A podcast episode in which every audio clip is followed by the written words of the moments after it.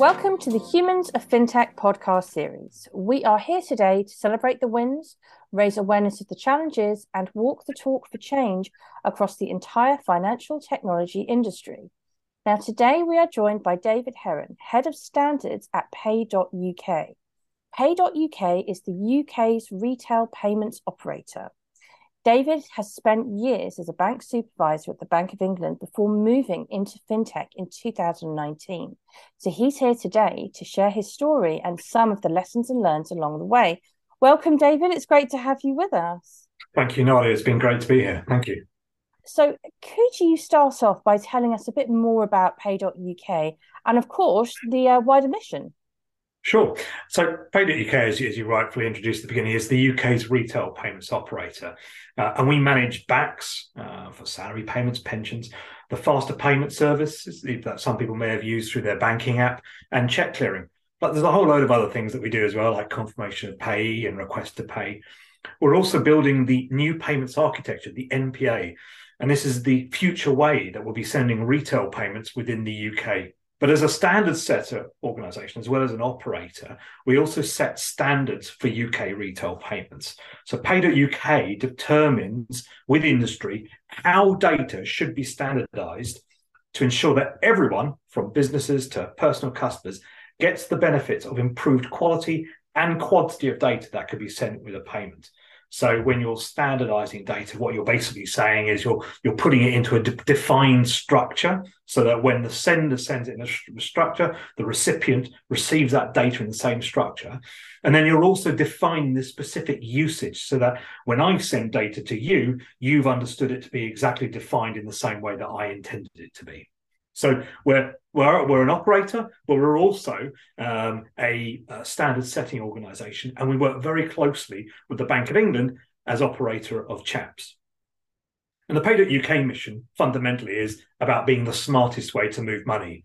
Now, we have a huge customer base from big banks to small companies, businesses, and ordinary people. And we're all about making the journey for retail payments easier, giving clarity about payments, and also making them robust and resilient as possible, as well as being secure, protecting people and their businesses. Thank you for talking us through all of that because, you know, the job title head of standards, I've not come across it before, but of course, this is actually the, you know, everything that is living and breathing within the business altogether. So tell us a little bit about what your role actually entails. Sure my, my role covers both the kind of the, the current world, and that's the BACS, the faster payments, but also the new world. This is this NPA, the new payments architecture. And fundamentally, when you're sending a, a, a, UK retail payment, we sit right in the middle. So if you take a, a, sending bank and then a receiving bank, we sit in the middle as the kind of the clearer. Uh, and what we do is we ensure that the data that's sent, so for example, a BACS payment, has all the necessary data that's required for a BACS payment to be made, structured in the right way, and also defined in specifically the right way as well. For things like BACS or confirmation of payee, where there's only a few data fields, that could be quite simple. But for more complex systems, particularly around the NPA, which is moving to a new data standard known as ISO 20022, what we have to be careful there is that ensuring that the, the improved quality and quantity of data that could be sent with a payment message is structured the right way and is defined the right way as well. And so my team look at that and make sure that it works very closely with not just the Bank of England as, as the operator of CHAPS, but also thinking about cross-border payments as well. Now, one of the things that we've spoken about in quite depth has been your experience working within the banking environment and now within fintech. Share some of your career journey and your path into fintech. Sure. So my career journey has basically been over the last sort of 15 years or so. Um, I started working off at Barclays as a credit risk modeler uh, before moving after a number of years to the uh, the Financial Services Authority, um, which then broke up into the PRA and the FCA. Um, and I then moved uh, from broadly into uh, from credit risk modeling into uh, banking supervision, looking at some of the largest US banks uh, that have a very big presence here in the UK and in the EMEA region. Uh, and then it's that point that I then um, moved into working with Pay.UK. With my risk background, it was important that ensuring that you know the robustness and resiliency foundation on which Pay.UK sort of prides itself, um, I could tackle and I could work with. Um, but then, of course, what that meant was I could get into more detail with some of the, the technical data standards as well. So I, have been fortunate enough that I work with a private organisation, but I've also worked centrally uh, as a as a bank regulator at the Bank of England, but also as a central operator as well. So it's allowed me to see the total different sort of nuances and and, and necessary motivations that different uh, organizations in the ecosystem might have and as I say, as a result of that, that's allowed me to come into people from all over the world. So when I was working at Barclays, I managed to sort of get get involved with people from from the African region and from the US region, and of course working um, as a US bank supervisor at the Bank of England allowed me to see again different supervisory techniques from the Fed and the OCC right through to to the EBA and the ECB and what their thinking was as well. So having those different kind of angles has allowed me just to kind of see the different motivations and the different angles that people themselves have. It's great isn't it just to see those different angles those different motivations those different perspectives. Can you share a few more of those in, in perhaps a little bit more detail? Yeah sure. I think the experience that i've had has allowed me to see people from different sort of cultural backgrounds um, and educational backgrounds as well. Some of the best people i've actually worked with um, had almost no educational background. Some came straight from school, some at GCSE level or A level, and we were able to put them, certainly as a banking supervisor, in contact with the firms that we were supervising. Fundamentally, it's about, for me, having people who have got a real get up and go attitude. I think a lot of technical stuff can be, you know, uh, learned either on the job or or or in books. But actually, having people who've kind of got the right attitude, the people that can take work off other members of the team, do it at a high quality and do it on time is fundamentally a common thread that runs through everyone that I've experienced that's you know been of good value um, throughout my career. It's brilliant hearing that you talk about people, um, and I know that people people strategy is just central to your whole ethos and what you bring to your role and the business. I wanted you just to share some of that people strategy with us. Yeah, sure. I, I mean, fundamentally, I mean, some of this isn't really kind of rocket science. I think it's just treating people with respect. I know that sounds quite cliched, um, and people are different. You know, I, I, I personally like having people say thanks, but equally, I've worked with people who say you don't need to say thanks me, just get on with it. So, but but fundamentally, it is about treating people with respect. And and at the end of the day, my perspective is this is a job. It's not my life. It is a job. Um, I happen to enjoy my job. I enjoy the people that I work with. They all come from, as I said, different backgrounds. They've got people here who are a lot older than me. I've got people here who are a lot younger than me. And it won't be that long before I'll be working with people who weren't born when I first started working. But it's understanding, just having a, a treating people with respect, giving them a bit of space, giving them ownership, getting that balance right between ownership, but also giving them that accountability. And when things go wrong, it's making them aware of what's gone on, why, and how to get it on better for, for next time so that people aren't walking around on eggshells. And again, that's something that I've learned from my career as well is, is not raising something or being too scared to raise something. Now that's easier said than done when you only kind of learn through that through your own experience. But fundamentally, it's just, as I said, it's a job first and foremost. And it's a job that I am working with people I can have a joke with. I can have people who respect me. I respect them for what they bring so again, it's not kind of rocket science. It's that sort of stuff that you would just kind of how would I want to be treated? And and when I do I wake up on a Monday morning and do I want to log in or do I want to come into work? And if the answer is yes, then I think I've kind of created that environment with others because it's not just one person that does that. It's everyone else has got to have that vision as well. And I think that's quite a good thing. It's really interesting because you cover so much there in that answer. And you know the, the foundations of that you started by just giving us an example of hearing the word thanks that that means a lot of different things to different people. Some people need it some people don't. And that's because you know fundamentally everybody's different. And i think that whenever we've spoken about this topic you've you've always been so so keen to to showcase exactly what you've been doing throughout your career to encourage different people to be able to showcase who they are within that working environment. When we look at that from an industry perspective and we think about what more people should be doing for genuine workplace inclusion, what would your advice be? I think stick to, to your guns. I mean, a lot of this only comes through through experience and maturity and learning from your own mistakes. There's, and it's not just at work; it's about your own relationships, personal relationships as well. You know, how would I want to be treated? Did I treat that person the wrong way? Did I treat that person the right way? Was I treated badly? And if so, what does that mean that I would want to do in future? It means a I wouldn't want to treat somebody like that because I know that how I felt. Equally, I wouldn't want to work for somebody necessarily like that again in the in the future. So I think it's what can the industry do? I think it's just respecting people and trusting people. Ultimately, with that, there comes an accountability. So, so for example, uh, if if I were an organisation where I was 100% working at home, then I would want to make sure that my boss knew that I was working and producing quality output. So it's being visible without being too doing too much FaceTime. Um, but it, it, the, the respect goes both ways. It's identifying someone first of all, somebody who would respect you, and equally, you know that you want to to respect them as well. So it's it's that's fundamentally, I think, what it's about because you only get paid once a month, and so those other twenty odd days have got to be enjoyable so there are lots of things around that. As I said, we talked about sort of you know, experiences that you can have, you know, op, you know, options to to go traveling or options to do different types of work. But fundamentally, it's the team that make it. And one of the core things about my organisation right now is I work for a, a line manager who has great respect for me, and I have great respect for them.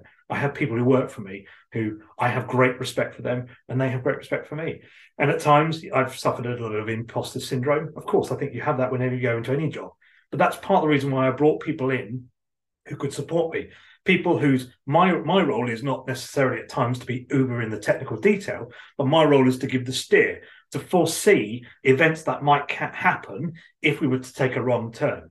So a lot of this is is personal respect, and a lot of this is about professional respect, both ways really interesting listening listening to you just give us all of those examples because you're talking about respect both ways visibility both ways um, communication both ways uh, enablement empowerment to to some extent as well. And i think that um, what's really stood out for me is is just what you said there about you know you get paid once a month but it's about you being happy throughout the entire month and you know where does that happiness come from? And are we listening to one another to understand you know those differences? So it's really really useful hearing your experience of that especially coming from a traditional financial services institution and now being so pivotal in creating the environment in this much newer uh, fintech. And one thing you know, as much as the the corporate private world gets slated at times, I think one thing that it has done, and I reflected on over the festive period, was it it's it's made me more attuned to certain things that perhaps I wouldn't have been. So if you think about mental well-being, right, is a is a prime example where if I had not been working in a corporate environment, it is unlikely that I would have been attuned to it as I had done. In my spare time, I, I do a bit of uh, improvisation and comedy. And one of the things that's come out there recently is about knowing about people's boundaries. So in the in extreme cases, you have people who don't want to be touched in any kind of you know, performance environment at all because they feel very uncomfortable. I would not have been aware of that. So that respect is just being mindful of people from different backgrounds. Either that means their, their ethnicity, their religion, um, their gender, whatever it happens to be, just being very mindful that I might be comfortable with this, but other people might not be. And so one of the things I say that I think that the corporate world, the private sector world has done very well at is making people a bit more attuned to it than perhaps others would have been as well and you know just hearing you talk it's getting me thinking a lot about the responsibility an individual has to keep their peers their mentors their their boss up to date with the work that they're doing. Because when we talk about the future of work everyone talks about you know the remote working aspect and being able to work from home and how that that should be pretty much a given right? This is this is what the uh, the noise from the market is. But actually what we should be talking about is what must be a given is everything that you've been saying around communicating and being visible wherever you are in the world so that people around you know what you're doing how you're doing and you can collaborate. Yeah, and it's not just about monitoring. I mean, not too much of a fine point on it the only reason why I've really progressed in my career is is not because I knew anything of technical value, right? It's actually mainly because I went in, I took took work off my boss, I did it to a good, hopefully a good degree of quality, and I did it on time. and I kept them apprised. And it's not necessarily about monitoring. It's just how can I make your life easier? And it has it's say it, it, there is a human aspect to it, right? No one I question people who enjoyed seeing other humans really struggling under stress and feeling nothing. So there's that angle, but equally there's the angle of you know, I, I, do want visibility. I do want people to see that I'm good at what I do. Part of the reason why I go and do conferences and presentations is because I do want people to to see what I, you know, I do. Can I talk about what I do in a way that people understand? Or actually, is it too complex? Do people switch off? So a lot of this is also not just about monitoring, it's about putting yourself out there and thinking, how can I improve it? And that's the other thing as well. It's not just, I've done it once, that's it. What was good? what wasn't so good. Not being too, you know, harsh on yourself afterwards, because I know plenty of people who come away thinking, oh, that was absolute rubbish when they presented on something. But actually thinking, yeah, what, what were the good aspects? What were the bad aspects? And what are the aspects I can work on for next time? It's all about how I can, you know, make things easier for other people in my team, but also thinking about the longer term uh, potential that I might have in my career as well and putting myself out there. So, if um, anybody listening is working in traditional finance right now and wants to get themselves into the fintech world, what advice would you give them? I, I think it's you know go go and develop your network, right? And when you're speaking to people and you're, you're forging connections, it's important that those people you have to think about it from their angle. What's in it for them? If you're forging a new contact, you're at a conference, you might be online or whatever. What, what skills do you have, and what can how can you help them in what they're doing? Again, come back to the argument that I have sort of had through my career. How can I take work off my boss or key stakeholders to make things easier for them so that they can then buy into what I'm trying to do?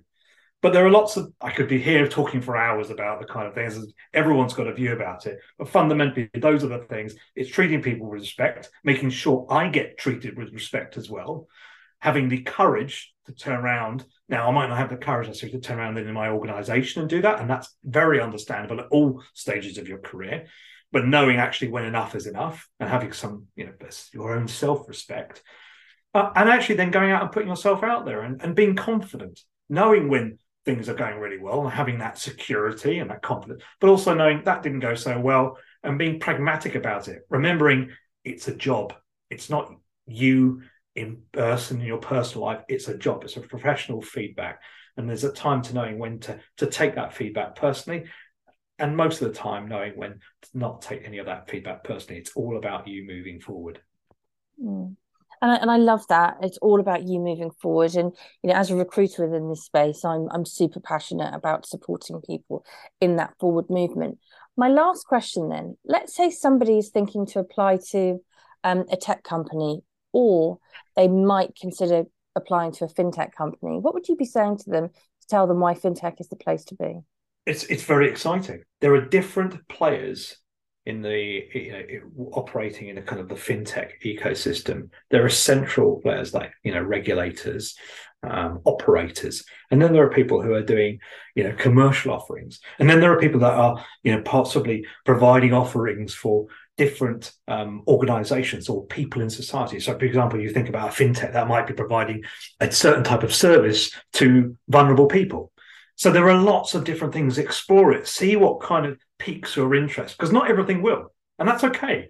Like no one went to, to, to school and, and, and enjoyed every single subject there are certain aspects that you did you did enjoy and others that you didn't. So go and kind of explore what you you think is interesting and then go and start speaking to people. Go to conferences find out what is interesting. Uh, and one of the things that's floating my boat right now is is a lot of talk around data sharing and fraud.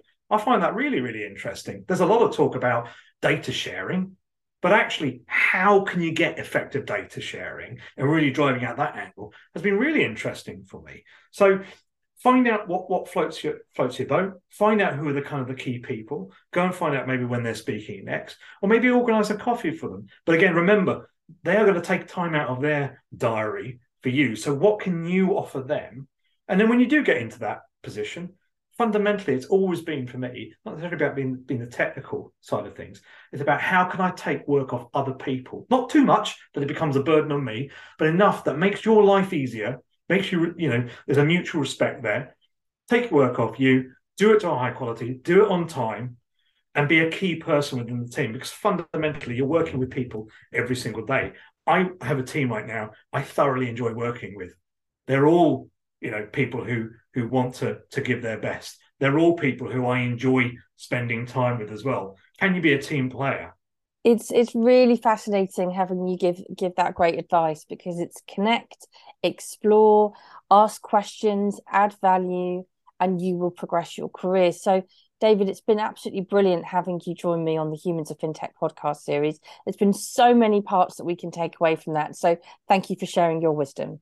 Thank you very much for having me, Nadia. Thank you.